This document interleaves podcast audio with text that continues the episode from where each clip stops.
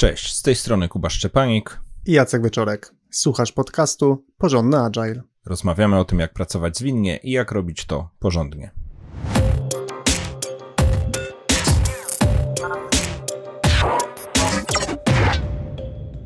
Dzisiaj mamy dla Ciebie nietypowy odcinek.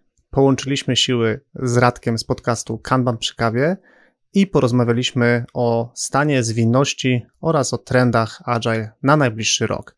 Odcinek jest nietypowy również dlatego, że wyszedł nam dłuższy niż zwykle.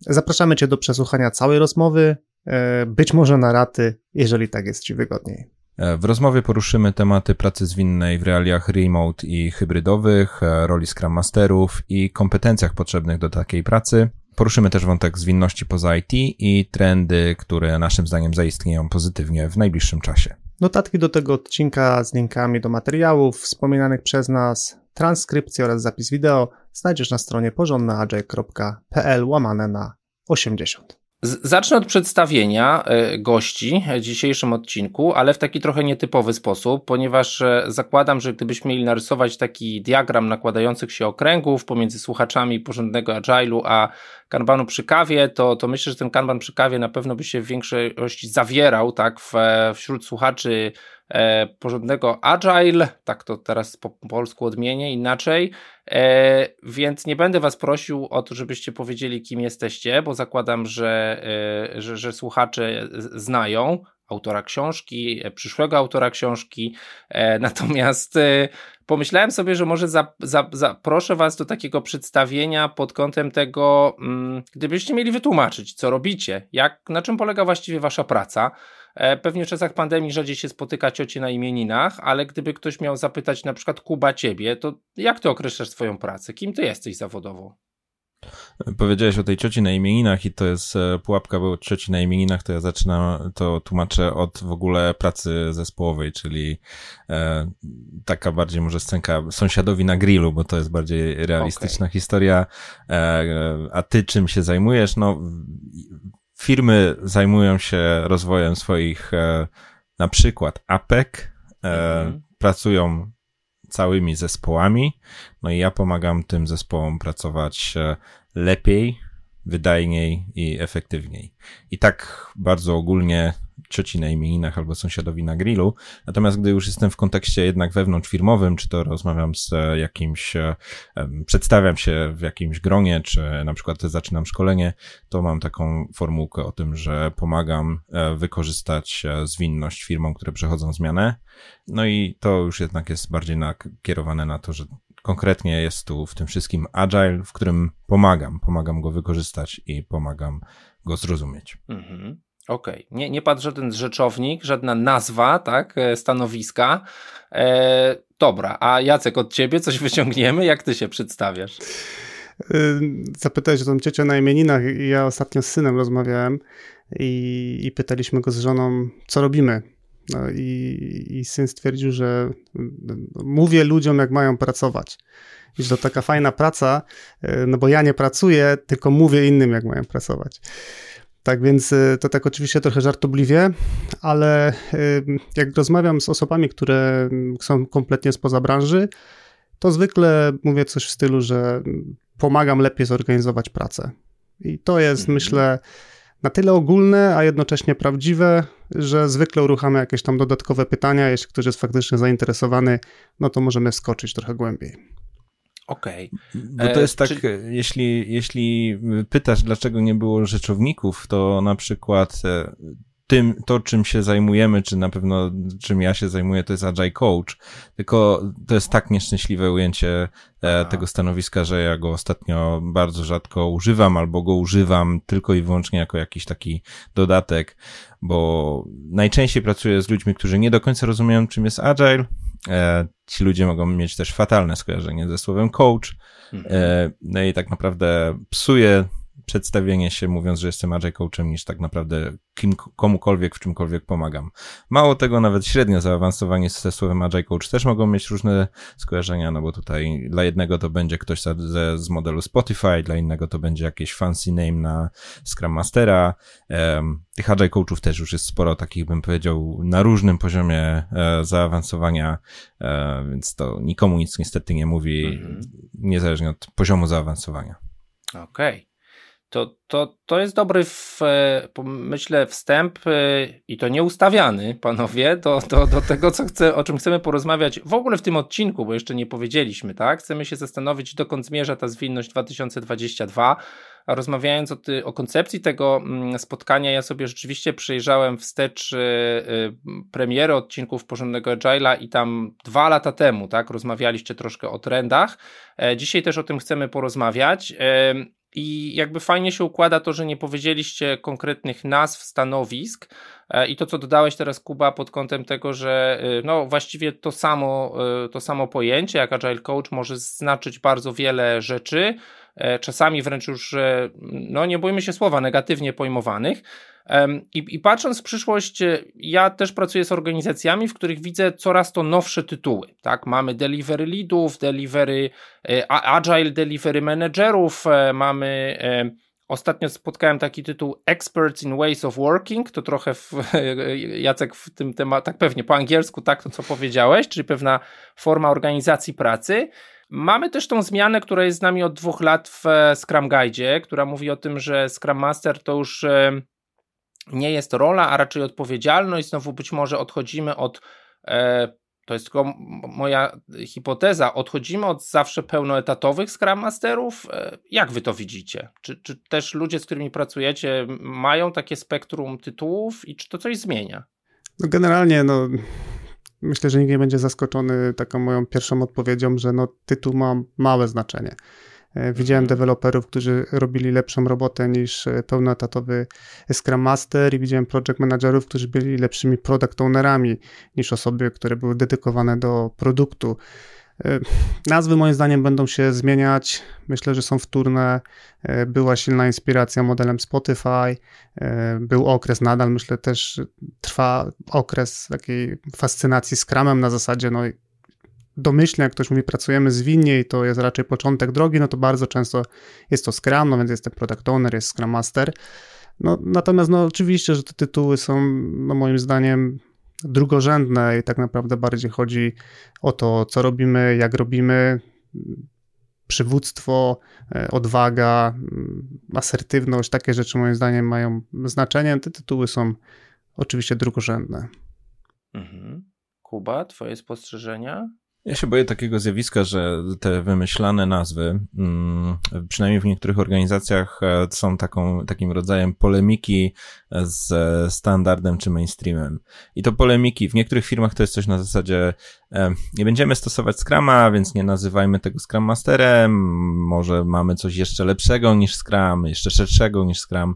I, I często jak wchodzę w szczegóły w rozmowach tego typu, że ktoś tam właśnie wymyśla jakąś taką Agile Delivery Manager na jakąś taką funkcję lidera e, zwinności w swojej organizacji, no to ma na myśli e, jednak niestety bardziej naprawianie Agile'a niż, e, niż jego usprawnianie.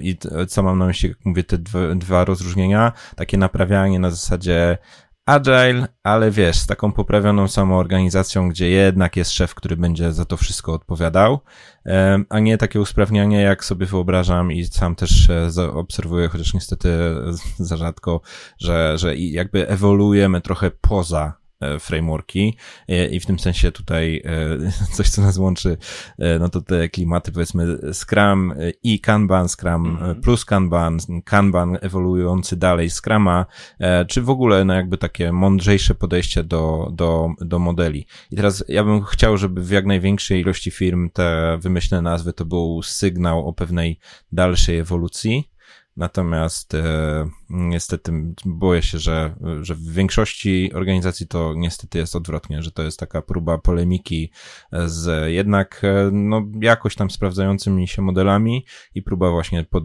podokładania na przykład mocniejszego samo, e, mocniejszego liderstwa czy mocniejszego zarządzania przez liderów zamiast samoorganizacji, czy też jakieś wymyślne stwierdzenie, że no my nie potrzebujemy product ownerów takich jak w Scrumie, więc mamy jakąś tam inną funkcję, która przy okazji łączy, no i też to, to, to niestety często widzę łączoną rolę taką trochę product owner, trochę Scrum Master, trochę szef, trochę kierownik projektu. Nie pasuje żadna z tych nazw, które wymieniłem, więc wymyślimy coś pojemniejszego. Coś własnego, okej. Okay. Jeszcze takie pytanie w tym, w tym temacie. Znam kilka organizacji, w których e, osoby dotąd zajmujące stanowiska Scrum Masterów zostały postawione, można powiedzieć, przed taką zmianą właśnie nie tytularną, a raczej e, pod kątem no, job description byśmy powiedzieli, tak? Czyli mówimy, zostajecie Scrum Masterami, ale chcielibyśmy, żebyście, no tutaj oczywiście trochę to, to jest kamyk do naszego ogródka, nie zajmowali się przytulaniem brzus i, i wybieraniem, e, wiecie, e, spektrum kolorów post-itów, e, tylko, tylko, że macie właśnie no, ponosić to accountability, tak, zawsze jest problem z tłumaczeniem tego na polski, no ale jednak tą współodpowiedzialność za efektywność e, tego e, zespołu, tak, a jak za efektywność, to może popatrzmy na koszty, to może popatrzmy na budżety, tak, popatrzmy jak nasz projekt w całym portfolio firmy zarabia, tak, czy coś w tym stylu. I spotykam się z komentarzami, ale czego oni od nas chcą, to przecież nie jest Scrum Master, eee, co byście takim osobom poradzili, czy też widzicie taki wątek? Wiesz, jak, jak, jak idziesz tym tropem, to jest, e, jest coś takiego, co obserwuję, że e, ze Scrum Mastera można zrobić bardzo fajnego, nowoczesnego menedżera. E, przy założeniu, że to jest spójne i zgodne z każdą ze stron tej układanki, czyli w, no, w organizacjach, w których funkcjonuję, zwłaszcza w organizacjach, w których funkcjonowałem trochę dłużej, to chociaż e, takie skramasterskie serce czasami bolało i nie wszyscy byli tak dobrze zorientowani, co się dzieje, ale jak Scrum Master awansował na menedżera pierwszego stopnia, czy później, no teraz po latach, to wiele z tych osób poszło już też jeszcze w kolejne wyższe szczeble, e, to moim zdaniem to jest bardzo, bardzo obiecujący kierunek. Ale w tym, co mówię, jest jednak bardzo wyraźne rozróżnienie. Jesteś albo Scrum Masterem, albo takim menedżerem ludzi, czy menedżerem struktur, no tam dyrektorem IT, albo szefem całej jakiejś e, grupy odpowiedzialność za dostarczanie. Nie do końca kupuję połączenie roli Scrum Masterskiej, również tej z najnowszej wersji Scrum Guide'a, z rolą taką klasyczną menedżerską. Moje doświadczenie mówi, że to jednak może w większości przypadków nie zadziałać. Nie mamy równości praw między członkami e, reszty zespołu skramowego, a tym właśnie Scrum Masterem. No i to niestety prędzej czy później mocno rzutuje. Można być bardzo fajnym, wyluzowanym menedżerem, skracającym dystans, ale to jednak jest menedżer. Przyjdzie w końcu czas zatrudnienia, podwyżki, przesunięć, jakichś e, różnych innych historii, które są takie ściśle powiązane z rolą menedżerską. No i już nie będę patrzył takim samym okiem na takiego Scrum Mastera, no i ten dystans się niestety moim zdaniem buduje. Znam wyjątki od tej reguły, ale jednak e, uważam, że jest taka reguła, żeby Scrum Masterem nie czynić menedżerów ludzi, którzy wchodzą w skład zespołu Scrumowego. Mhm. Ja myślę, Radek, że niezależnie od tego, czy ten opis się zmieni, czy nie, to uważam, że dobry Scrum Master nie ma się czego bać na takiej zasadzie, że no, jeżeli mówimy o efektywności, to oczywiście tu nie chodzi o efektywność, czy wszyscy równo stukają w klawiaturę, tylko o taką efektywność tej, tego rezultatu prac. No więc jeżeli ktoś dbał o to, e, czyli no, wykonywał to, to, tą odpowiedzialność we właściwy sposób, no to tak naprawdę będzie dalej to robił, nic się nie zmieni. Problem mogą mieć osoby, które do tej, do tej odpowiedzialności podeszły w taki luźny sposób, y, na zasadzie na przykład tylko optyka, że pracuje z zespołem i to jest tylko facylitacja. No to faktycznie, jeżeli nagle taka osoba dostanie odpowiedzialność za efektywność zespołu, no to może być kłopot, no bo wyobrażam sobie, że no co najmniej trzeba powspółpracować e, z product ownerem, mieć jakieś tam pojęcie o e, product developmentie. E, interesariusze to też jest jakieś tam grono, które warto zaopiekować. No i to jest, to może być zaskoczenie, ale mówię, tylko, tylko dla kogoś, kto jeszcze albo nie dotarł do tych obszarów, no albo po prostu tego nie robił. Tak więc ja bym się e, nie obawiał. Ja, ja, ogólnie jestem fanem tego, żeby Scrum Master miał odpowiedzialność. W sensie dobry Scrum Master robi dobrą robotę w zespole i mam na to całą masę przykładów, więc też wzmacnianie tej roli i może nawet takie odseparowanie jej od tej takiej trochę kreowanej przez rynek na zasadzie w sumie każdy może być i chodźcie i zrobimy dwugodzinne szkolenie i już będziesz SMM, no to taka mhm. nawet takie rozdzielenie tych naprawdę porządnych Scrum Masterów od osób, które dopiero aspirują, to też może być wartość. No dobrze, to, to zróbmy teraz trochę jeszcze zoom in od tych ról. Mnie to cieszy, co powiedziałeś, Jacek, o tym, że dobry Scrum Master nie ma się czego obawiać, tak, i że będzie na niego zapotrzebowanie. To myślę, że dla słuchaczy, słuchaczek naszych, e, tak, audycji, tak to nazwijmy, jest pewnie e, pocieszającą e, nowiną albo potwierdzeniem, tak, pewnego stanu rzeczy. Gdybyśmy sobie mieli zrobić krok wstecz od właśnie tego odcinka, który ja przyznam, wysłuchałem sobie raz jeszcze w ramach przy, przygotowania, e, ostatnie dwa lata zdarzył się COVID. Ostatnie dwa lata zdąży, zdarzyła się pandemia. Nie chcemy tutaj opowiadać oczywiście o wszystkich takich, e, powiedziałbym, humorystycznych akcentach, w stylu, że tam COVID stał się większym transformatorem niż twój CTO, tak? Jeśli chodzi o, o, o, o ucyfrowienie twojego e, biznesu ale bez wątpienia zmienił się rynek. E, dzisiaj ludzie siedzący w domach w Polsce mogą pracować dla firm właściwie na całym świecie. Mamy olbrzymie ssanie, mówiąc kolokwialnie, na, na ludzi do branży IT. Nie przeszkodził COVID, nie przeszkodził Brexit, który się na, tym, na to nałożył. E, ja, ja widzę nadal duże zapotrzebowanie właśnie nawet z tamtych rynków na usługi IT z Polski. E, jak, czy i jeśli tak, to jaki widzicie wpływ tego na, na potrzebę bycia zwinnym e, i też jak to się przekłada na praktyki? Czy, czy, czy Agile jest tutaj potrzebny, czy, czy to jest wydmuszka, e, wiecie, employer brandingowa, PR-owa? E, czy, czy ta pandemia nas zmusiła do jakoś do zwinności? Pytanie z tezą. Mieliśmy z Kubą interakcję na początku pandemii z organizacjami, które do, docierały do nas na takiej zasadzie, że one muszą dosłownie w dwa dni dokonać takiej tranzycji z pracy 100% stacjonarnie zawsze na pracę 100% online od tam dzisiaj czy jutra. I myślę, że y, jakby wiele z płaszczyzn, dotknę może tej na początek, no to to była największa zmiana gry. Ktoś, kto nigdy nie odbył spotkania na Zoomie czy na Teamsach, nigdy nie uruchomił jakiegoś tam Worda online'owego, czy jakichś Google Docsów, y, ktoś, kto nie pracował wizualnie, ktoś, kto nie komunikował się asynchronicznie, Yy, I też ktoś, kto w jedyny sposób pracy, jaki zna, to jest po prostu, że fizycznie widzi, że ktoś pracuje, mhm. no i teraz nagle stracił tą możliwość, no to, to taka osoba mogła mieć spore poczucie dyskomfortu. I całe szczęście, że ten e, nurt właśnie zoomowo-muralowy i, i narzędzi online, może on był tak dobrze rozwinięty, bo prawdziwe kłopoty byśmy mieli, gdyby pandemia uderzyła w nas 20 lat temu, mhm. gdzie siedzieliśmy na jakichś tam modemach SDI. E, nie wiem, czy, czy, wszyscy słuchacze pamiętają te czasy, ale kiedyś nie było internetu, a jak był, to był bardzo wolny. Y, więc y, y, myślę, że to byłby większy problem. Natomiast no, już jakby ta płaszczyzna z wielu płaszczyzn, które, które możemy zaraz omówić, no, pokazała, że no, albo ktoś potrafi się przeorganizować i, i, działa, albo ma problem. Przy czym mam wrażenie, że raczej większość firm w większym lub mniejszym bólu tej transformacji dokonała. Aha. E, tak boomersko zabrzmiałeś, Jacek, z tym, e, że kiedyś nie było internetu. Przecież internet był zawsze. E, ja przyznam szczerze, że, że w zasadzie ostatnich kilka lat ja mam troszkę mniejszy bezpośredni kontakt z IT jako takim, a o wiele częściej pracuję z organizacjami, szerzej patrząc.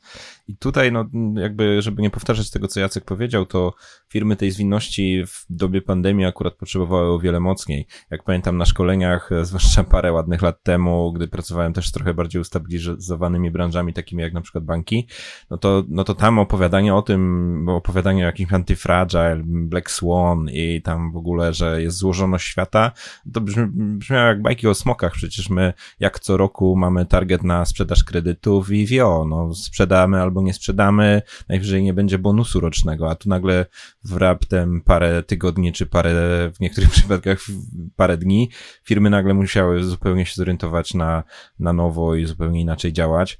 E, no i, i wiele organizacji, czy wiele firm w zależności od branży ma bardzo różne historie. Niektóre firmy się przeorganizowały w takim trybie bardzo kryzysowym, bardzo takim mocno zarządzanym, takim, takim może nawet lata 90., że ktoś wszystkich wziął za mordę i, i po prostu zrobili to. I im się udało, więc w pewnym sensie, wiecie, taka zwinność rozumiana przez efekty też się może udać takim stylem bardzo, bardzo stylem pierwotnym, takim zarządzaniem kryzysowym, a wiele firm też doceniło, że, że już coś mają, że już mają jakieś narzędzia, że już jakoś funkcjonują zespoły. E, ja sam początek pandemii przeżyłem z organizacją, która wtedy była w środku jakiejś tam zmiany zwinnej i coś, co mnie bardzo zszokowało, tak wielką różnicę widzę w zespołach, z którymi funkcjonowałem już jakiś czas i to były zespoły, takie faktyczne zespoły. I, i gdzieś dosłownie w fizycznym świecie pokój obok, a w realiach zdalnych inny kanał na Teamsach, te zespoły, które jeszcze nie były zespołem, po prostu cierpiały strasznie. I to myślę, że tu jest duża różnica, że firmy, które miały już jakąś zespołowość, fajnie przez to przechodziły i one mogły ją jakoś pogłębić albo chociaż się wykaraskać. Jeśli na, na, na, na bieżąco musieliśmy się tego razem nauczyć, to chociaż już byliśmy zespołem. A firmy, które te relacje miały bardzo słabe, mogły też bardzo źle przez to e, przechodzić. Mm, czy ta pandemia, czy też to ssanie, o którym mówisz, czy to wpływa jakoś na, na, na zwinność? Moim zdaniem przede wszystkim obnaża bezsens różnych rzeczy, obnaża bezsens e, wielo, takiego wieloletniego planowania, czy nawet mm -hmm. wielokwartalnego planowania. Pokazuje słabość organizacji, jeśli chodzi o taką kulturę komunikacji. E, to, co też, e, no ja już nie jestem pracownikiem, ja tak bardzo na tym nie cierpię, ale po znajomych widzę, że ludzie naprawdę zamęczają się na całodniowych sesjach spotkań zdalnych, bez sens spotkań, które nic nie wnoszą, ale i tak nikt z tym nic nie robi dwa lata pandemii, ja jestem nadal w szoku, jak trafię do nowej organizacji, w której ludzie nie włączają kamerek, mhm. spotkania nie mają żadnej higieny, nie korzystają z workboardów i tak dalej. Można by wymieniać, nie chcę nadmiernie krytykować Jasne. swoich przyszłych klientów, ale, ale jest, jest niestety nadal słabo, z, no moim zdaniem już naprawdę. BHP. Mhm. To jest, to jest ciekawe. To zaczynając, y, Jacek, wetnę się przed ciebie, bo w sumie y, przywitaliśmy się wideo i tam wymieniliśmy komplementy o, o przestrzeni pracowej, prawda, w domu, tak, że jakby po dwóch latach nadal się widzi ludzi, którzy z, gdzieś, y, że tak powiem, zgarbieni nad stołem w jadalni, tak, pracują i, i zasadniczo zachwycają się trochę tym, że nie ma czasu na dojazdy i na paliwie się oszczędza, Pytanie, ile będzie kosztował pakiet zdrowy kręgosłup, tak? To tak trochę, trochę pobocznym nurtem. Jacek, twoje spostrzeżenia? Wiesz co, y, taki komentarz tylko do tego, co Kuba mówił, y, chciałem y, dołożyć, że a propos tej higieny spotkań, no to mówmy się, to nie jest tak, że pandemia rozpoczęła ten problem, bo kiepskie spotkania były z nami zawsze i problem, że nie ma już salek, żeby się spotkać. E, tutaj faktycznie to, co jest moim zdaniem gorsze, to jest to, że po prostu się przełączamy ze spotkania na spotkanie. E, tak, e, fizycznie mieliśmy jeszcze jakiś czas, żeby przejść z piętra na piętro, właśnie też się poruszać w tym kontekście ciągłego siedzenia. No ja spotykam ludzi, którzy, nie wiem, mam z nimi spotkanie o 14, a oni mówią, od 8 rano jestem na kolach i jem w trakcie, na chwilę wyłączam kamerę. Czy to jest dramat? Dramat w takim sensie, że to jest zadanie dla, e, dla menadżerów, to jest zadanie dla leadershipu, no żeby pewne e, reguły pracy ustalić i oczekiwać, czy to, co Kuba powiedział z kamerkami. No ja nie umiem pracować e, z awatarami. Nie, nie, widzę emocji, nie widzę, czy ktoś się uśmiechnął, czy się nie uśmiechnął, czy kiwa głową, czy, czy reaguje, czy w ogóle jest. Tak więc, no na pewno jest to, jest to wyzwanie. Ale pytałeś też o pracownika. Y, no to ma plusy i minusy swoje, no bo tak naprawdę, jeżeli zaczynasz pracować zdalnie, no to rynek pracownika się dla ciebie otwiera. No więc już nie tylko rekrutujemy we Wrocławiu, czy w Poznaniu, czy w Warszawie, tylko możemy rekrutować z całej Polski. Jeśli język nie jest problemem, to możemy iść nawet dalej. Natomiast y, może być trudniej dla niektórych firm y, budować zespoły zdalnie. Właśnie bez tego, co Kuba wspomniał. Nie siedzimy razem, nie pogadamy w kuchni, no i jakby o wiele moim zdaniem trudniej jest, to, to nie jest niemożliwe, ale jest trudniejsze zbudować jednak poczucie tożsamości, wspólny cel, jakąś taką, w ogóle poznać się na zasadzie takim ludzkim, a nie tylko, że, że rozmawiamy na spotkaniach, które dotyczą konkretnie naszego produktu. Więc jakby sporo, sporo wyzwań i, i też widzę po, po różnych y, organizacjach, no, że to coś, co moim zdaniem jest relatywnie proste do, do naprawienia, no gdzieś tam dostaje niższe priorytety, no i ludzie cierpią. Mhm. Ale też zapytałeś się, Radek, o, o ten, tą perspektywę taką może bardziej szerszą biznesową, bo my tak chyba dosyć łatwo skręciliśmy w klimat, jak się pracuje zdalnie albo tak, niezdalnie tak. i co to są plusy i minusy. Fajne, jak to ująłeś, tylko teraz już nie powtórzę e, tego, jak o to pytałeś, że e, czy, czy Agile tu coś zmienia w, w tym kontekście pracy, pracy zdalnej. E, no ja pamiętam całkiem niedawno, jak rozmawiałem z szefem jednej firmy, z którą rozpocząłem współpracę, który bardzo mocno powiedział, że Agile, że że ta pandemia i że ta praca zdalna ludzi bardzo od siebie oddaliła. Mhm. I to w zasadzie jest taki, taki refren, który mi ciągle wraca, że wiele organizacji, które teraz inicjuje jakąś, e, jakąś formę usprawnienia tego, jak funkcjonują, czyli wracam do tego mojego przedstawiania się, to nie zawsze będzie Agile jako taki, to czasem będzie jego poprawienie, to będzie jakieś wzmocnienie jakiegoś aspektu, a czasami po prostu jakiś e, bardzo interesujący i wzmacniający zespół warsztat. E, to, to bardzo często jest pod hasłem oddaliliśmy się od siebie, nie znamy się, ta współpraca jest e, taka bardziej płytka, a firmy dalej potrzebują tych rozwiązań, które te zespoły zazwyczaj e, dostarczały. Więc wiele firm teraz moim zdaniem dosyć e, tak łaknie, czy, czy, czy szuka tego, jak można to zrobić, żeby wrócić trochę na tą ścieżkę innowacji, poszukania jakichś takich przełomów, rozwiązania jakichś autentycznych problemów przy założeniu, że jest teraz jeszcze trudniej, bo już nie, wy, czy nie wystarczy albo nie da się po prostu z, zwołać ekipę do jednego pokoju albo, albo tam e, stworzyć jakiś interdyscyplinarny zespół z różnych miejsc, bo no, może nawet nie ma szans, a może już jesteśmy bardzo rozproszeni po całym kraju, czy nawet po całym świecie, więc tutaj moim zdaniem jeśli mówimy o trendach, to chyba mm -hmm. będzie tak, że e, wielką przewagę uzyskają organizacje, które pomimo tych trudności, które w tej chwili są w miarę równe dla wszystkich, dadzą radę przejść czy wyjść ponad to. Czyli będą umiały efektywnie współpracować w trybach jakichś tam formy hybrydy albo w ogóle zdalnej pracy będą umiały też e, po prostu dostarczać rozwiązania, a nie troszkę sobie odpuszczać czy się rozgrzeszać, że no, jak już wrócimy do biura, to wtedy sobie nadrobimy, bo może się okazać, że wystarczy tylko, że nasza konkurencja jednak da radę, a my nie, no i tak naprawdę oni idą do przodu, a my stoimy w miejscu. Mhm. Powiedziałeś o tym powrocie do biura, powiedziałeś o powrocie do takiego trybu, kiedy przestajemy działać, nie wiem, kryzysowo i walczyć z, mam wrażenie, e, takimi doraźnymi efektami nagle pracy rozproszonej, nawet, nawet niekoniecznie zdalnej, ale w ogóle rozproszonej. I ja Dzisiaj sobie założyłem, tu nie widać tego w nagraniu, koszulkę Agile Coach Camp, ale tam się parę razy Kuba spotkaliśmy e, i pamiętam, że no do typowych żartów, tak, były, należały ogłoszenia w stylu Scrum Master, Agile Coach, Full Remote, tak. E, to, to było coś, co jakby, nie ukrywajmy, nasza bańka obśmiewała, tak. E, a dzisiaj to jest, to jest rzeczywistość to, to jak wy widzicie tą przyszłość? Wrócimy kiedyś do tych biur? To jest, mam wrażenie, wróżenie z fusów, ale jak będzie wyglądała przyszła praca Scrum Masterów czy Agile Coachy, a może nawet trochę z wartością dla słuchaczy, e, co byście wskazali jako obszary, w których e, obecni przyszli Agile Coachy, Scrum Masterzy, agenci zmian powinni się rozwijać i szkolić, żeby być w stanie zaoferować to, o czym mówisz, Kuba, e, swoim pracodawcom? No, mi jedna z rzeczy, która przychodzi do głowy w pierwszej kolejności, to jest budowanie przejrzystości na wielu płaszczyznach. I mhm. szczęśliwie y, mural zawsze działa w przeciwieństwie do pisaka w salce, który próbujemy chwycić i akurat nie pisze i drugi też nie pisze. Y, więc y, przejrzystość w świecie, w którym tego kontaktu nie mamy i nie siedzimy w jednym miejscu, jest super istotna. Na zasadzie, czy dobrze się rozumiemy, czy dobrze wiemy, co mamy zrobić. Proste rzeczy, pewnie Radek, bliżej Twoich obszarów. W ogóle, jakie mamy zasady podejmowania pracy? Zrobiłem swoje zadanie i co? Szukam sobie sam, pytam product ownera, biorę pierwsze z listy, czy może pytam, komu mam pomóc.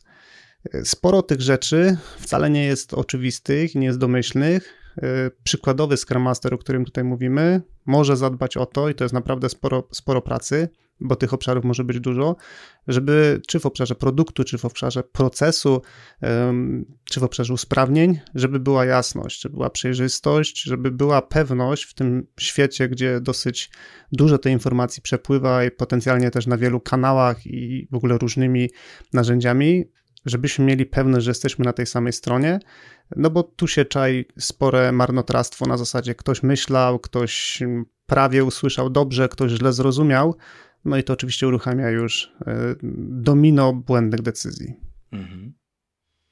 Ja myślę, że, bo fajnie, fajnie o to zapytałeś, a zanim powiem wprost, to, to, to zacznę od czegoś takiego e, może mniej oczywistego, że moim zdaniem nastąpi pewne rozwarstwienie. Znaczy ono zawsze było, nawet jeszcze przed pandemią, ale ono się o. tak e, bardzo wzmocni, czyli będą organizacje, które się jakoś oswoją z albo fully remote, albo z jakąś naprawdę taką cywilizowaną hybrydą, nie na zasadzie pół ekipy w jednym tygodniu, a pół ekipy w drugim tygodniu jest na zdalnej, bo to jest bardziej taki klimat e, e, jakby dzielenia na pół, tylko faktycznie jakiegoś znalezienia sposobu, że są chwile, gdy jesteśmy wszyscy mhm on-site i są chwile, gdy nie musimy być i to takie bardzo, bardzo jest, jakby to się, to się wytwarza i moim zdaniem to się, to się stworzy pewną taką normą w zespołach i ludzie na rekrutacjach czy w ogłoszeniach będą mogli powiedzieć e, raz na X e, jest oczekiwanie, że jesteśmy razem i wtedy robimy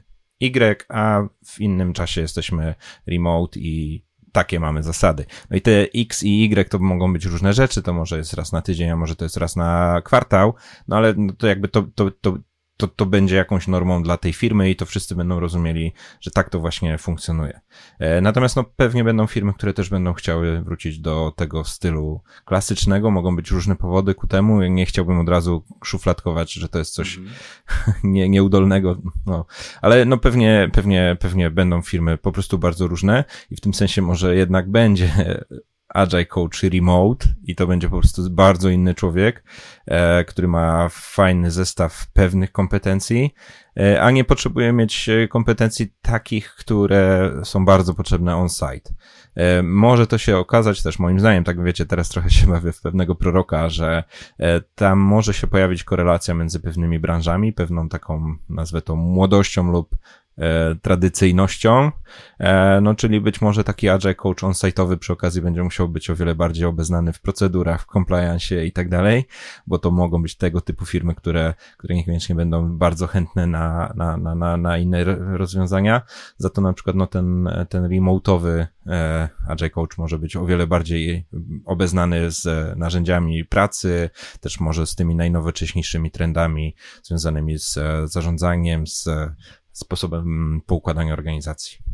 A jak ja miałbym powiedzieć, jaka konkretna kompetencja może być e, strasznie przydatna i będzie przydatna jeszcze bardziej, to jestem w szoku, jak bardzo drobne rzeczy związane z tą pracą, e, organizacją pracy e, narzędziowej, czyli no moim zdaniem często bardzo pomijanej i bardzo takiej uważanej za nie tak ważną, ale jak widzę dobrze poprowadzone retro i teraz ta osoba, o której wie, mówię, wie, czyli Scrum Masterka, z którą teraz współpracuję. Ja byłem w szoku, jak poprowadziła hybrydowe retro i w zasadzie w obrębie czterech minut wygenerowany był cały pomysł na retro, wszystkie wątki, które miały być poruszone, one były pogrupowane, pogłosowane i natychmiast gotowe do rozpoczęcia pracy. Ja tak efektywnego retro, to ja nie widziałem na żywo nawet u najlepszych Scrum Masterów, gdy była praca całkowicie stacjonarna, a tutaj uruchomione Miro, zespół przyzwyczajony do reguł, wszystko czytelnie przygotowane i pyk, poszło. I myślę sobie, że to jest taki kierunek, że będzie potrzeba i jest nadal potrzeba takiego bycia zaawansowanym w narzędziach i tak super oblatanym w tych wszystkich narzędziach komunikacyjnych, nowoczesnych narzędziach do pracy takiej zdalnej i umiejętność przekazania tego, jak to zrobić w zespole. Zarówno po tej stronie instrukcji, jak i też takiego jakiegoś odpowiedniego wysetapowania, na przykład tablicy, żeby, żeby tam później wszystko było bardzo zrozumiałe i płynnie do poprowadzenia. Ja słuchając Kuby, Radek, chciałem e, zapytać y, ciebie o taką perspektywę, bo rozmawialiśmy o cały czas czy Scrum Masterze, czy Agile Coachu, który pracuje wewnętrznie w firmie. Natomiast y, ciekawy wątek jest, jak y, radzisz sobie jako osoba z zewnątrz. Wszyscy tutaj w trójkę pracujemy z firmami jako zewnętrzni konsultanci, trenerzy. Jaka jest twoja perspektywa? Czy ta praca zdalna z twojej, z twojego punktu widzenia utrudnia ci pracę? Nie widzisz różnicy? Jest lepiej. Mhm, mhm. Dobra, to ja też trochę jak boomer powiem, że mi to utrudnia, nie? Za starych, dobrych czasów to było łatwiej, e, ale e, no, trzeba sobie powiedzieć, że e, w takim podejściu wchodzenia do organizacji, myślę, że oczywiście tutaj mówię z perspektywy bardziej konsultanta, doradcy, to rzeczywiście jest trudniejsze, bo, bo nawet jakby taki nie wiem, czy jest właściwe słowo, onboarding zewnętrznego konsultanta jest trudniejszy, tak? To znaczy, e, nawet więcej czasu trwa, mam wrażenie, pewne przy, przygotowanie tego, jak dana osoba z zewnątrz zostanie e, do organizacji wprowadzona, tak? Tutaj ja, czy, czy ja się mam wdzwonić na jakiś, wiesz, all hands IT, czy ja będę wprowadzany zespół po zespole, tak? Czy E, czy, czy ktoś mnie, wiesz, tylko i wyłącznie zapowie na Slacku, tak, dosłownie dwoma komentarzami. E, no i potem zaczyna się całe odkrywanie e, organizacji, które mam wrażenie jest jakby o tyle trudniejsze, że właśnie no, brakuje tych aspektów w stylu ktoś mówi, no wiesz, oni siedzą tam obok, tak, albo tutaj idąc na kawę z kimś spotkasz to, ten drugi zespół i, i nagle jakby przyczepisz się do niego i zaczniesz tą rozmowę. Więc y, no ja powiem, że widzę o wiele bardziej rozciągnięty w czasie y, taki, y, boję się słowa audyt, tak, ale taka diagnoza, gdzie jesteśmy, nie? I to jest, to jest na pewno duże, duże wyzwanie. Mam też wrażenie, że pewnym aspektem, który utrudnia, jest znów to, czy trafia się do grup, które były zespołem, tak jak tutaj Kuba mówił, przed pandemią, tak? I tutaj jest już taka bardzo mocna albo nadal jest taka mocna sieć, powiedziałbym, socjalna, tak, uspołecznienie tego jakby próbujesz się wbić do takiej organizacji, a inaczej jest w przypadku, kiedy no, odpalamy nowy zespół, tak, czy jest to nowo, nowo utworzony zespół i ci ludzie jakby od początku pracowali zdalnie. Widać, że mają pewien deficyt, powiedziałbym, takich kontaktów e, społecznych, ale to też jest dobry obszar, powiedziałbym, dla takiego konsultanta, coacha, żeby wejść i, i, i pokazać, że nie, nie zaczynajmy tam od metryk czy, czy szkoleń, tak, tylko od tego, żebyśmy się poznali. Um, Natomiast y, no, wielką ulgą, nie, nie, będę ukrywał, jest taki moment, kiedy wiesz, spotykamy się i ktoś mówi, Radek, kurczę, na Zoomie to nie wyglądasz na takiego wysokiego, nie? A więc ten moment poziom odkrycia, jacy my naprawdę jesteśmy na żywo, nie? To, to nadal jest dużo łatwiejsze. Ja wiem, że Jacek masz e, pozytywy z e, pracy jako zdalny konsultant, więc może wyważ to boomerstwo, bo ja tutaj nie wiem, Aha. czy dodam coś więcej od Radka. No, z dwóch perspektyw ja bym spojrzał na to. Pracuję z zespołami, które potrafią sobie radzić zdalnie. Nawet jeżeli dominująca jest praca zdalna, to najczęściej jest jakaś forma takiej socjalizacji w stylu wyjdziemy razem na piwo, czy pójdziemy na jakąś tam pizzę. Mm, do tego dochodzą takie właśnie y, mikro, mikro y, sytuacje, w których po prostu rozmawiamy sobie luźno, czyli taka praktyka, którą coraz częściej widzę, no to jest daily o 9, ale łączymy się za 15. Aha. I albo totalnie randomowe rozmowy przy kawie, albo nawet takie zorganizowane, zorganizowane pomysły w stylu jakiś jest temat. No i po prostu na ten temat sobie e, ludzie rozmawiają, czy pokazują tam swoje koty, które zwykle gdzieś tam przechodzą po klawiaturach, czy, czy po prostu mhm. pokazują widok z okna, no jakieś takie, wiecie, rzeczy, które stają się punktem zaczepienia do, e, do późniejszych rozmów. Więc yy, to jest coś, co uważam, że, że, że, jest możliwe. Są też firmy, które pracują zdalnie na full time. Natomiast yy, patrząc tak z mojej perspektywy, no to Y, częścią pracy konsultanta najczęściej niestety są podróże. I jakby z mojej perspektywy to, że dzisiaj właściwie 99% współpracy z klientami robię zdalnie, no to, to, to jest spora różnica.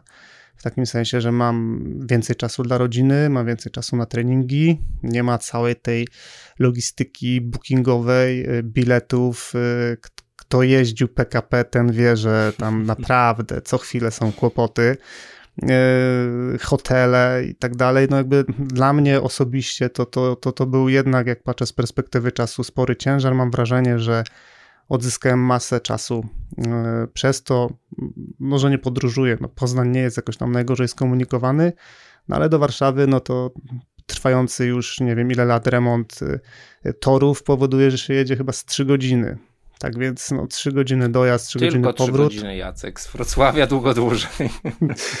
tak więc no, ten aspekt to taki bardzo, bardzo e, jakby prywatny, ale to ja, ja w, w tej kwestii odczuwam sporą ulgę, że jednak tych, tych podróży jest mniej. Okej. Okay.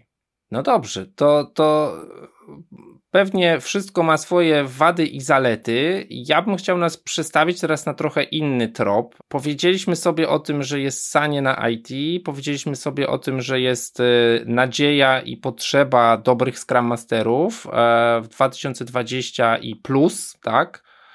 I na pewno jednym z aspektów, które nie wiem, czy dostrzegacie, bo ja widzę dużo takich inicjatyw, jest e, to, że marsz ludzi do IT to jest też marsz ludzi, którzy e, chcą wejść do tej branży e, i, jest im, no nie bójmy się tego słowa, sprzedawana rola Scrum Mastera, Agile Coacha, kogoś takiego, jako, no, przepraszam za obcesowość, najłatwiejsza droga do pięciu cyfr miesięcznie na koncie. Nie? I dla jasności, gwiazdka. Sam jestem z wykształcenia niedoszłym astronomem, a doszłym e, biotechnologiem, więc byłbym daleki od, e, wiecie, e, mówienia, że, że osoby nie mające wykształcenia właściwie nie wiem, jakie byłoby najlepsze dla Scrum Mastera, psycholog, programista, że, że, nie można, że to się nie uda, że to nie ma sensu. Absolutnie nie, e, ale widzę, że jest e, niestety dużo takich pułapek, dużo nawet takich, no mówiąc wprost, niefajnie, e, powiedziałbym, mm, ofert sprzedażowych, tak, takich troszkę pułapek, takich lep na, lep, lepów na muchy, tak, pod to, żebyśmy szli do tej branży. A wiemy, że to nie jest łatwa praca, tak? Powiedzieliśmy sobie, że zdalnie nie jest łatwa, nawet stacjonarnie nie była łatwa. Co, co wy na to? Czy, czy wy widzicie pewne ryzyka z tym związane? Czy to jest jednak nadzieja? Czy, czy będzie filtr, lejek, e, słowo rozwarstwienie, które dzisiaj już tu Kuba e, zarzucił? Może Kuba pierwszy do ciebie odbije piłeczkę. Czy ty może pracujesz z takimi ludźmi? Jak to wszystko widzisz?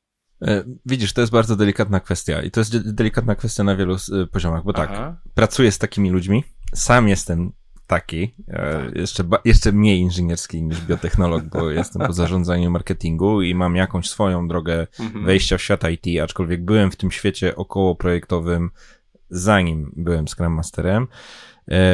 To też jest delikatna kwestia, bo ja wiem, że wśród naszych słuchaczy mamy dużo osób, które aspirują do tej roli, mają taką historię, więc jakby w żadnym wypadku nie, nie chcę powiedzieć nic osobistego, ale jednak powiem, że no, jestem zaniepokojony tym trendem. Już ostatnio na szkoleniu, w zasadzie praktycznie co szkolenie mi się pytają programiści, jak to jest z tymi Scrum Masterami, Scrum Masterkami, e, jak to jest, że te osoby e, tak e, zupełnie nic nie wiedzą, czy w, albo odwracając, mm -hmm. czasami ktoś umie dyplomatycznie ująć, czy Scrum Master musi się znać na pracy deweloperskiej, szeroko mm -hmm. rozumianej, e, czy nie musi. No i to jest, ja nie mam jednej odpowiedzi, ale na pewno jakby mnie ktoś pytał, albo i gdy mnie pyta e, spoza zupełnie branży IT, czy to jest dobry pomysł, żeby to były drzwi wejściowe, to ja nie uważam, że to jest dobry pomysł.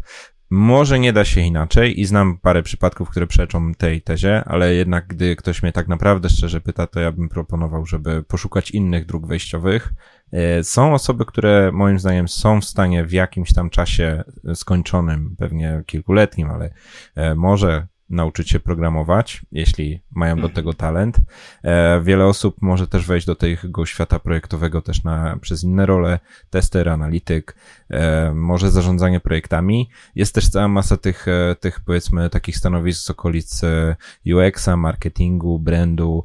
Zależy kto ma jakie wyjściowe talenty, to mhm. moim zdaniem jest kilka innych ścieżek.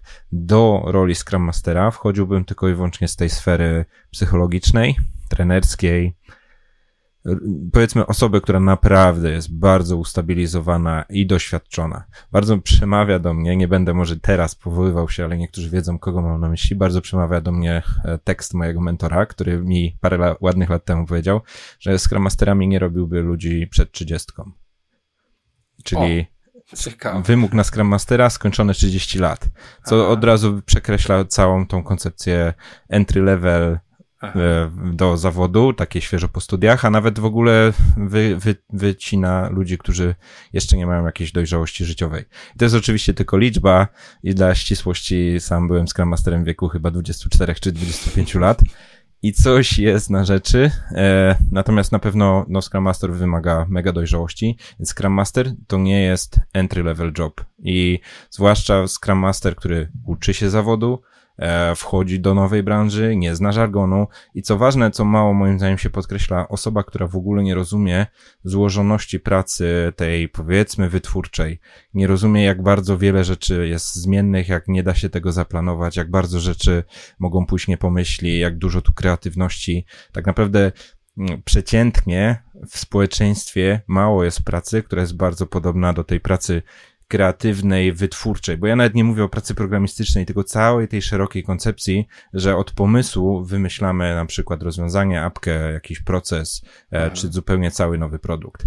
To jest, to jest moim zdaniem trudne do wyobrażenia, jeśli nie jesteśmy w środku, jak wiele tu rzeczy może pójść nie tak. Mhm. Dobra, czyli z jednej ostrzeżenie, z drugiej dobre rady, tak? E, Jacek, a od ciebie?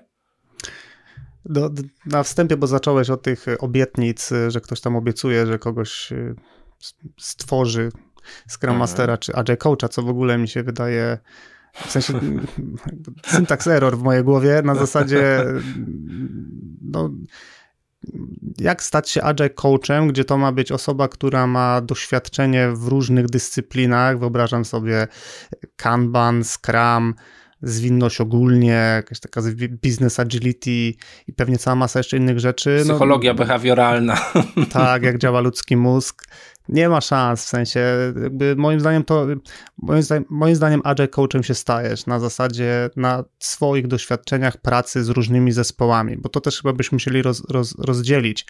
Jeżeli Aha. ktoś pracował nie w IT, ale z ludźmi w zespołach, dotknął leadershipu, jakiegoś zarządzania i przechodzi do IT, no to to jest jakby, to, to z takimi osobami pracuję i uważam, że paradoksalnie najprościej się jest nauczyć frameworka z tego wszystkiego. W sensie, jeżeli ja widzę, że ktoś ma zdolności przywódcze, ma, ma jakąś samoświadomość i nie zna Scrama, to to jest, to jest świetna sytuacja. Scrama się nauczy. To oczywiście nie będzie tam jedna noc, ale to będzie prostsze niż odwrotna sytuacja, czyli ktoś nie ma żadnego doświadczenia, jest świeżutki na rynku pracy, bardzo dobrze opanował Scrama właśnie jakimiś tam szkoleniami online i tak dalej, ale nigdy nie pracował z ludźmi, nigdy nie zmierzył się z konfliktem w zespole, nigdy nie zmierzył się z mhm. trolem w zespole i tak dalej. Moglibyśmy wymieniać te wszystkie potykacze. E, no to taką osobę zweryfikuje pierwszy silny stakeholder. I to będzie mhm. bardzo, bardzo podejrzewam e, smutna e, rozmowa. Więc to jest jakby jedna rzecz. Ja generalnie uważam, że no tak jak nie ma diety cud, tak nie ma też y, tych ofert, które spowodują, że staniemy się ekspertami. Na wszystko potrzeba czasu.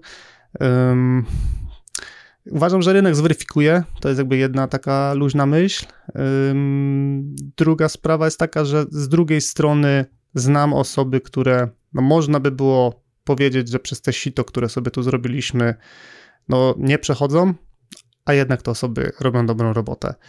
Tak więc, y, ale raczej bym powiedział, że to są, że to są perełki. Osobiście uważam, że obiecywanie, że ktoś stanie się efektywnym Scrum po 21 dniach jakiejś tam nauki, no to jest, to jest robienie krzywdy ludziom i uważam, że to jest nieetyczne. Mhm.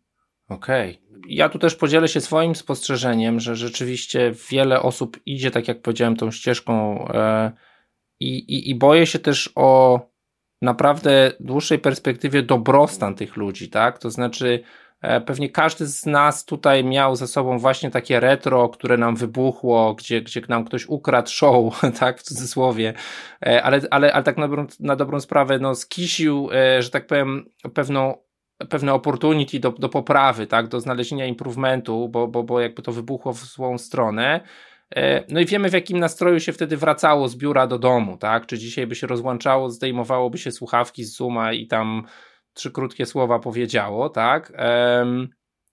Myślę sobie, że dla, dla osób, które, tak jak mówisz, e, widzą tylko i wyłącznie mechanikę, tak? Typu opanujmy Scrum, Kanban, e, nie wiem, cokolwiek w tym stylu, e, to, to, to może być naprawdę bardzo bolesne doświadczenie tak psychologicznie, bo, bo to nie są też tanie koszty wejście w te, w te, w te wszystkie programy, tak?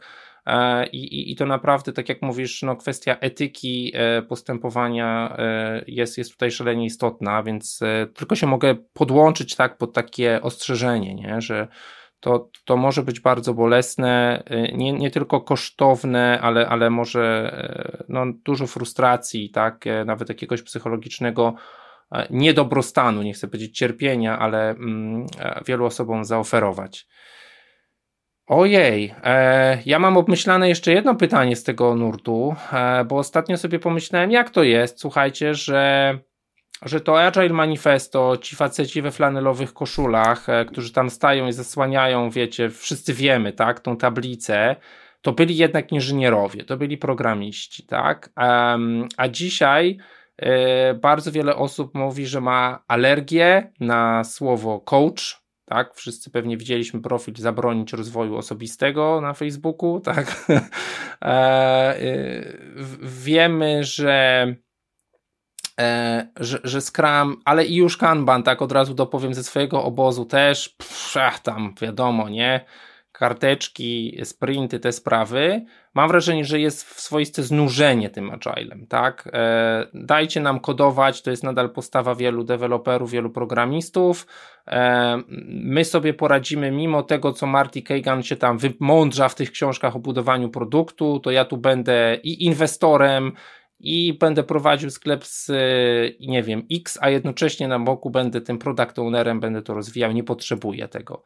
E, no a my, i to jest bardziej taki, wiecie, kamyk do naszego ogródka, e, no klepiemy się po, po ramieniach, pokazujemy swoje please e, see my verified achievement na LinkedInie, tak? e, czy, czy to nie jest niebezpieczne, że się odklejamy od tego? Odklejamy się od biznesu, który zarabia na. No, jesteśmy tutaj gronem pewnie osób mających kilka źródeł przychodu, mam, mam wrażenie, firm, tak, ale nawet Scrum Master na, na payrollu jednej firmy, nie? Czy to nie jest tak, że odklejamy się od tego, co przynosi, e, co przynosi te pieniądze na, to, na ten pasek płacowy?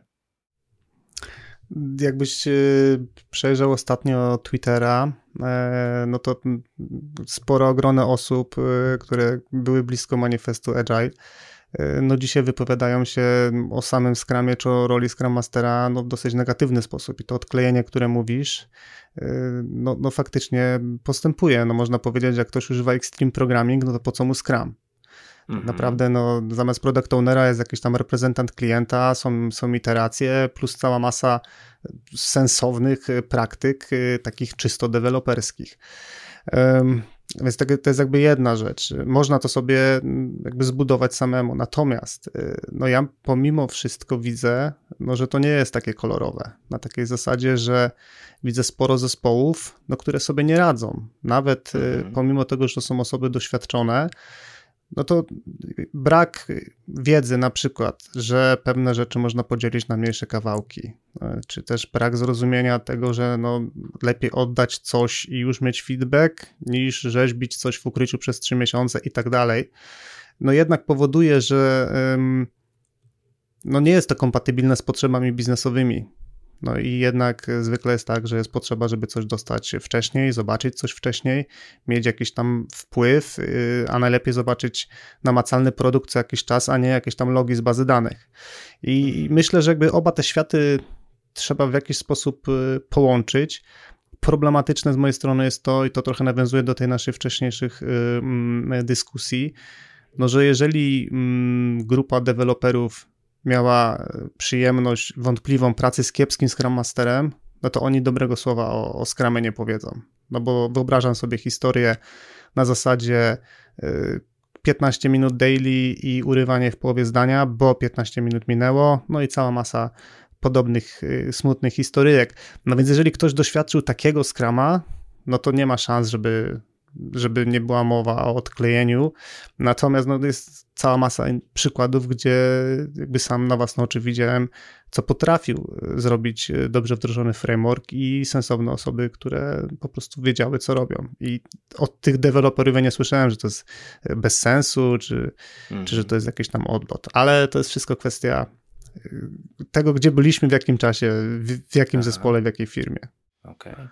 Kuba ja spróbuję szybko. Uśmiecha, dawaj. Tak, Jacek wspomniał Extreme Programming, a ty Radek e, certyfikację. Jeśli się nie pomyliłem, to chyba Kentback, albo co najmniej tak. E, w tym klimacie świeżutko na Twittera wrzucił coś w stylu e, nie, nie wierzę, że jest certyfikacja z Extreme Programmingu i kłóciłem się z kimś, że przecież nie ma, bo nigdy nie mhm. zgodziłem się, żeby była, a okazuje się, że jest. I, dokładnie.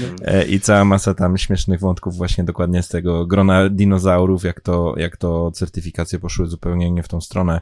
Ale wiesz co, ja, ja przełamię to, bo o ile zgadzam się ogólnie z tym, co, mhm. co w sumie i Radek powiedziałeś i Jacek, to e, e, ja bym chyba przerzucił piłkę bardziej w stronę tego, że Radek, ty mówisz, że gdzieś tam coś o chlebie, czy o zarabianiu, czy mhm. gdzie jest biznes, a moim zdaniem biznes nie jest w developmencie, nie jest w kodzie i tutaj mnie od paru lat już mocno inspiruje koncepcja jednak business agility, czyli większość firm niestety nie jest od tego, żeby powstawał kod, tylko żeby mhm. no, kręcił się biznes i ten krę to kręcenie się biznesu czasami a nawet najczęściej oznacza e, złapanie czegoś o wiele, wiele szerzej niż tylko apka system czy zdigitalizowany proces. I tutaj e, no, no, naprawdę mnie to mocno inspiruje. E, pamiętam też z już ładnych parę lat temu na Agile by Example, jak Tom Gilp zadawał pytanie do całej sali, czy wolelibyście zrobić czysty kod bez wartości biznesowej, czy maksymalną wartość biznesową bez żadnego kodu, no to zaskakująco dużo osób było za tym, żeby był piękny kod i zerowa wartość biznesowa. Ja myślę, że to ekstremum też jest przesadzone i tutaj akurat jest e, no, taki dla mnie paradoks, że być może potrzebujemy więcej Scrum Masterów e, z e, kompetencją biznesową, Aha. a nie więcej Scrum Masterów z kompetencją programistyczną.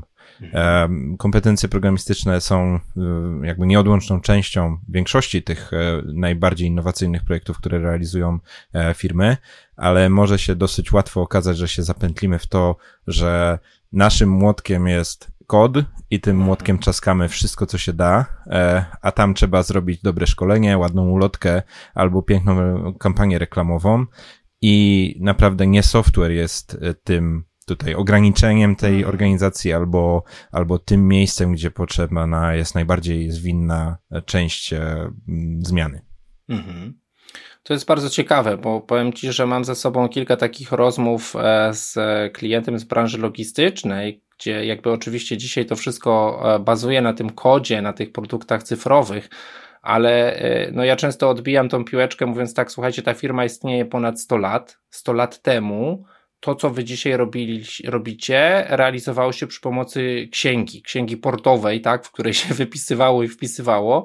E, dzisiaj uznajemy, że to musi być produkt, e, że to musi być produkt cyfrowy, że to musi być aplikacja, no ale nie wiemy, może komputery kwantowe zaczną pisać kod w, same, tak, i, i nagle będziemy robić to zupełnie inaczej w przyszłości, tak. E, więc to, to jest na pewno ciekawy, mm, ciekawy nurt, o którym mówisz, Kuba. E, powiedziałeś o Business Agility. Ja znowu wrócę trochę do archiwum waszego podcastu. E, paręnaście odcinków, dziesięć już temu odcinków e, temu mówiliście o, o tej zwinności właśnie poza IT.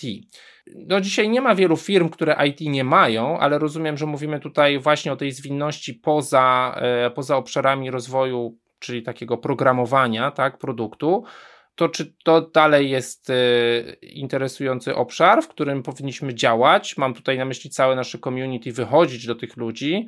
Czy to był tylko hype, czy, czy to jest, co to jest dla Was? Ja tu też widzę rozwarstwienie, widzę od razu e, jakby dwa levele. Jeden taki, że hype jest nakręcający się i możliwe, że on się dzieje zupełnie poza naszą bańką takich tych korzennych agil, agilistów, e, bo na przykład e, niesamowite, niesamowicie rozkręca się Agile HR.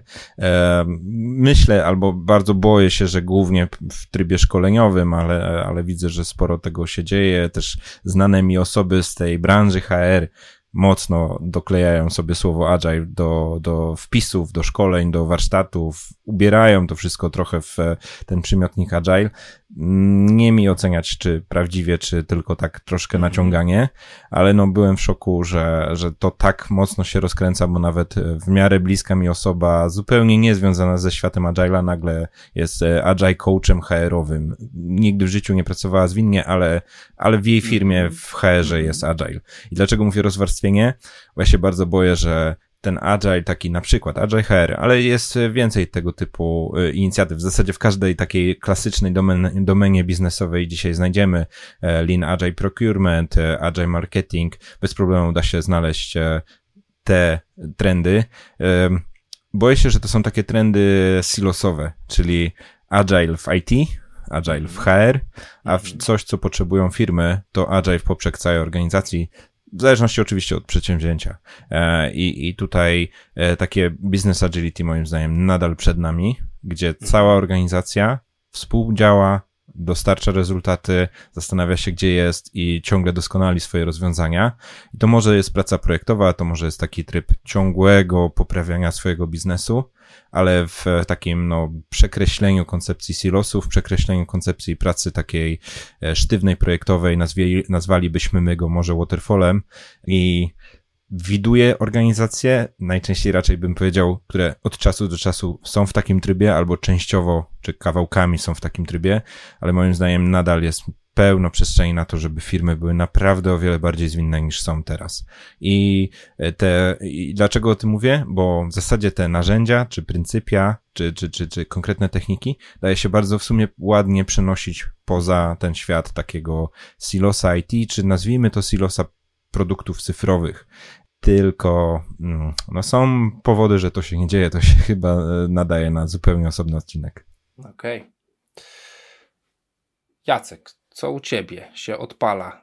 Jakie neurony się pobudzają, jak słyszysz o tym agile poza IT? No na pewno ta część y, wypowiedzi Kuby o tym takim doklejaniu, no to, to kotek umiera gdzieś, jak o tym myślę na pewno. Ale mm, no to, są, to są znów jakieś takie przypadki, przykłady. Nie, nie ogólniałbym na takiej zasadzie, że jak pytasz mhm. o Agile poza IT, to możemy też po prostu spojrzeć na to z tej perspektywy, że odzywają się e, do nas, e, myślę tutaj o mnie i o Kubie, e, mhm. osoby z, po prostu z firm, które no, nawet jeśli mają IT, to odzywają się w zupełnie innych tematach. To jest, to jest retail, E, to jest e, przemysł e, farmakologiczny, no jakby firmy, które można powiedzieć, gdzie ta zwinność. Mhm. A jednak z jakichś powodów odkrywają, no, że coś tam nie do końca działa. Zwykle to są okolice zbyt wolno, zbyt długo i brak efektów. No więc mhm. generalnie no, no, moja definicja zwinności, czyli że więcej wartości w krótszym czasie, no to co do zasady jest odpowiedź na ich problemy. Oczywiście to nie ma nic wspólnego e, z kodowaniem i tam nie ma części praktyk, które normalnie bym zarekomendował zespołem deweloperskim, ale takie uniwersalne aspekty jak e, komunikacja, jak częste dostarczanie, jak refleksja, usprawnienia, no to to są uniwersalne, e, uniwersalne mm, obszary, z których płyną konkretne praktyki, które ja obserwuję na bazie swoich doświadczeń z tymi firmami, no że to jest jednak odkrycie. Na zasadzie mhm. fajnie jest zbudować jednak zespół i nagle zaczynamy widzieć, że grupa osób a zespół to są inne rezultaty.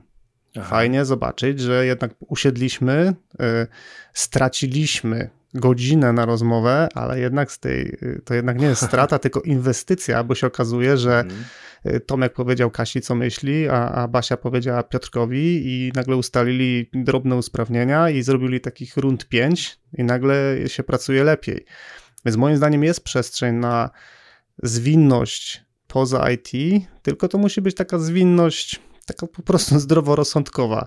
E, taka myślę, o której tutaj w trójkę myślimy, czyli nie jakieś tam buzzwordy i, i te karteczki, i te Java, o których mówiłeś Radek na początku, tylko po prostu faktyczne na przykład sprawienie, że produkowany fizycznie produkt szybciej dociera do klienta, albo bardziej angażujemy tego klienta w ogóle w proces deweloperski, przez co otrzymujemy lepszy produkt.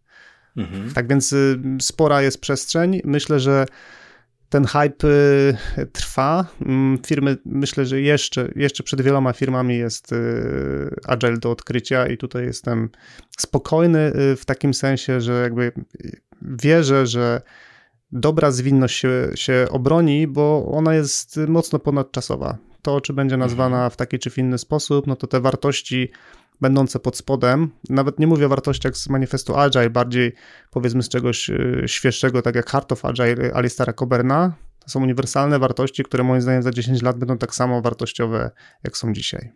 Mhm. Bardzo, bardzo fajnie o czym mówisz. E, też powiedziałeś o tym, że do Was zgłaszają się firmy, tak, e, których byście się nie spodziewali, albo może nie z tego obszaru jest kontakt, którego byśmy się spodziewali. To ja mogę też tutaj się dopisać ze swoich doświadczeń z ostatniego roku, e, już przeszłego. Też, też trafiłem do, do, można powiedzieć, otoczenia, którego się zupełnie nie spodziewałem, czy nie wiem, branży właśnie retailowej, czy, czy branży w ogóle produkcyjnej, wręcz e, biotechnologicznej, czy, czy nawet, nie wiem, budownictwa, tak, gdzie na pewno oczekiwanie właśnie, czy poszukiwanie bardziej, tak, takich rozwiązań, które by nam, nas usprawniły, e, bardzo szeroko jest. E, widzę osobiście tutaj dwa trendy. Są ludzie, którzy są na to otwarci, są też niestety ludzie, którzy oczekują, mam wrażenie, takiej srebrnej kuli, tak, to znaczy przychodzi się do nich i mówi tak, słuchajcie, tutaj nie trzeba niesamowitych rozwiązań, tu właśnie trzeba sprawnej komunikacji, tu właśnie trzeba higieny spotkań, tak, i no, czasami niestety jest tak nie no, ale to tylko to, to, to nie, to jeszcze coś niech pan nam powie, tak? I to jest taki śmieszny moment, bo, bo w sumie widzimy wtedy, że słuchajcie, no osiągnijcie najpierw to, tak? Jak już osiągniecie, to porozmawiamy co dalej. A, a mam wrażenie, że czasami właśnie poszukiwanie czegoś takiego mm, niesamowitego, tak? Yy, ale, ale dzieje się, tak? To, to myślę, że wszyscy tutaj e, się co do tego zgodzimy, że, e, że jest ta potrzeba i oby ten hype się przerodził, powiedziałbym, w, w, w dobre usługi, tak? Dla tych wszystkich branż, tak? Żeby też, e, też nie sprzedawać im takiego, wiecie, oleju z węża. Moi drodzy, to troszkę to nie jak horoskop, ale chciałbym, żebyśmy spojrzeli na koniec może w taką kryształową kulę. Mm jest, jest cały czas początek roku 2022. Yy, czy jest coś na horyzoncie czasu, który, który mamy przed sobą, takiego przewidywalnego, e, czego może wyczekujecie, czego się spodziewacie, że się stanie e, i może już teraz, tak jak mówi Dan Arieli, żeby na koniec było coś pozytywnego, bo wtedy wszyscy pamiętają końcówkę, czyli pomyślą sobie, to był dobry odcinek, a nie trzech stetryczałych mężczyzn rozmawiało o dinozaurach. Słuchajcie, to, to czego, czego byśmy się spodziewali, na co, nie wiem, czekacie w, w nadchodzących miesiącach? Dużo dobrego może się wydarzyć, jeśli Jurchenowi Apelo wjedzie na rynek e, jego koncepcja Unfix. E, trafiłem na nią dopiero raptem niedawno. Myślę, że jeszcze hype na nią przed, e, przed nami, ale znając sprawność marketingową Jurchena, znając też to, że on ma dobre już w tej chwili sieci i jest w stanie dosyć szybko zbudować grupę facylitatorów, osób wspierających jego koncepcję, to myślę, że, że tu może być dużo dobrego dobrego. Dlaczego może być dużo dobrego i zwłaszcza jeśli słuchaczu lub słuchaczko nie wiesz o czym w ogóle mówię, to Jurchen ma jakąś taką swoją własną odpowiedź, odpowiedź na temat skalowania zwinności, coś po środku między safe'em a na przykład lesem. Bardzo, bardzo moim zdaniem przemyślane.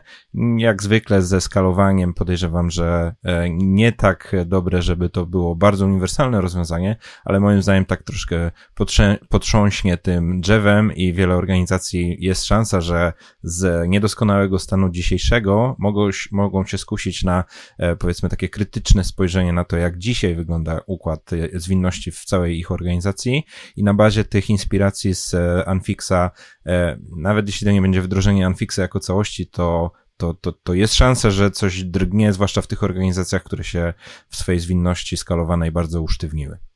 Mhm. Okej, okay. bardzo konkretna prognoza, tak? Też, też śledzę ten wątek. E, Jacek, a od ciebie? Ja jestem mniej optymistyczny w tej kwestii Jurchenowej, o której Kuba powiedział.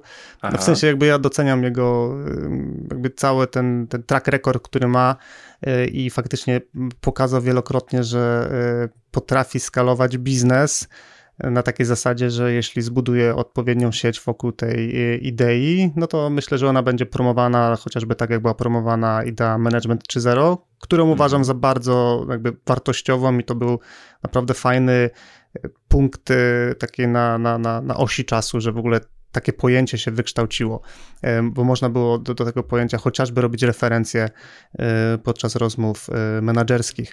Natomiast z kolei ja jestem taki pozytywnie wyczekujący wszystkich tych e, tematów z obszaru, z obszarów produktowych czyli y, czy takie pozycje jak Teresa Torres napisała książkę, czy właśnie e, Marty Kagan, zresztą oni myślę, że tam nawet się chyba znają, no to uważam, że to jest, że to jest kierunek i może być tak, że jak położymy akcent na produkt, no to proces niejako będzie za tym podążał. I, i tu widzę, no w tym świecie, który się jednak mocno zmienia, i sam, sam widzę, jak lubię produkty intuicyjne, które fajnie działają i też widzę firmy, które cierpią przez to, że mają kiepski produkt właśnie od takiej strony mm, przemyślenia, designu, użyteczności, no to wierzę, że to będzie kierunek. To, to myślę, że to będzie kierunek, na którym wygrywamy wszyscy. W takim sensie, że my dostaniemy lepsze produkty jako konsumenci,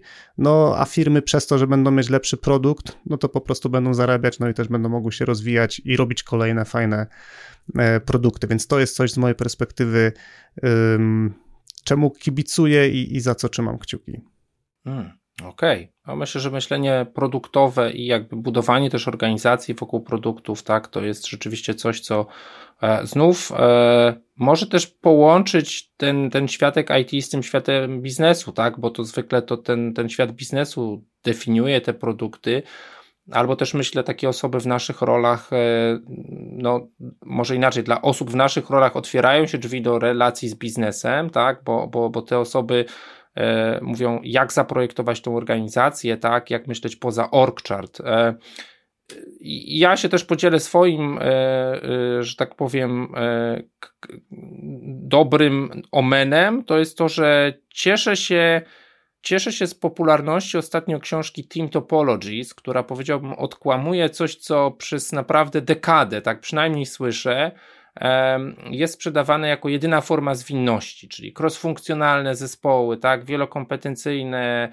e, w pełni niezależne. Mam wrażenie, że potknęliśmy się o to trochę jako, jako branża. E, wiele frameworków właśnie skalowania w ogóle też tylko o takie właściwie e, zespoły się opiera. I tutaj praca autorów, która widzę przesiąka do świata Scrum Masterów, Agile Coachów, bardzo kompatybilna jest też ze światem Kanbanu dla jasności, tak, gdzie mówimy sobie, duże organizacje zwykle potrzebują różnych typów zespołów i przede wszystkim znów na poziomie też tych praktyk właśnie określenia jasnych e, interakcji pomiędzy zespołami, one nie będą takie same pomiędzy różnymi zespołami, to jest coś, co myślę większym organizacjom może, e, może pomóc e, zbudować zwinniejsze organizacje, może też, o czym mówisz Jacek, organizacje właśnie pocięte produktami, a nie jakimiś silosami. Myślę, że w tym jest, w tym jest duża nadzieja. Uff, panowie, długo już tu gadamy. E, to, to, to, myślę, że żebyśmy nie stracili słuchaczy e, całkowicie, to, e, to warto przede wszystkim podziękować za, za tą inicjatywę, więc dzięki wielkie za, za nasz crossover e, dwóch seriali, tak by się chciało powiedzieć.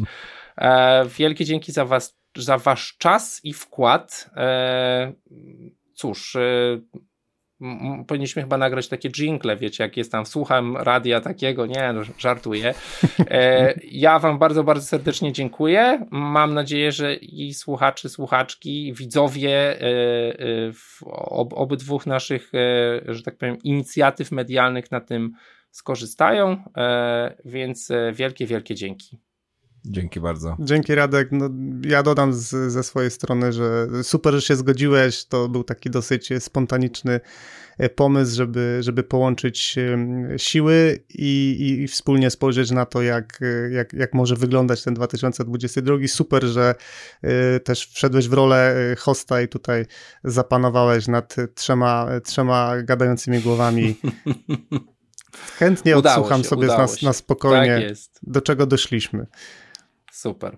Wielkie dzięki i wszystkiego dobrego. E, no też gratulacje, bo jesteście e, naprawdę nie dość, że wiodącym, to jeszcze naprawdę regularnie wychodzącym podcastem, e, co niewielu się udaje, więc to też, też naprawdę podziękowanie dla Was za to, czym się dzielicie ze społecznością.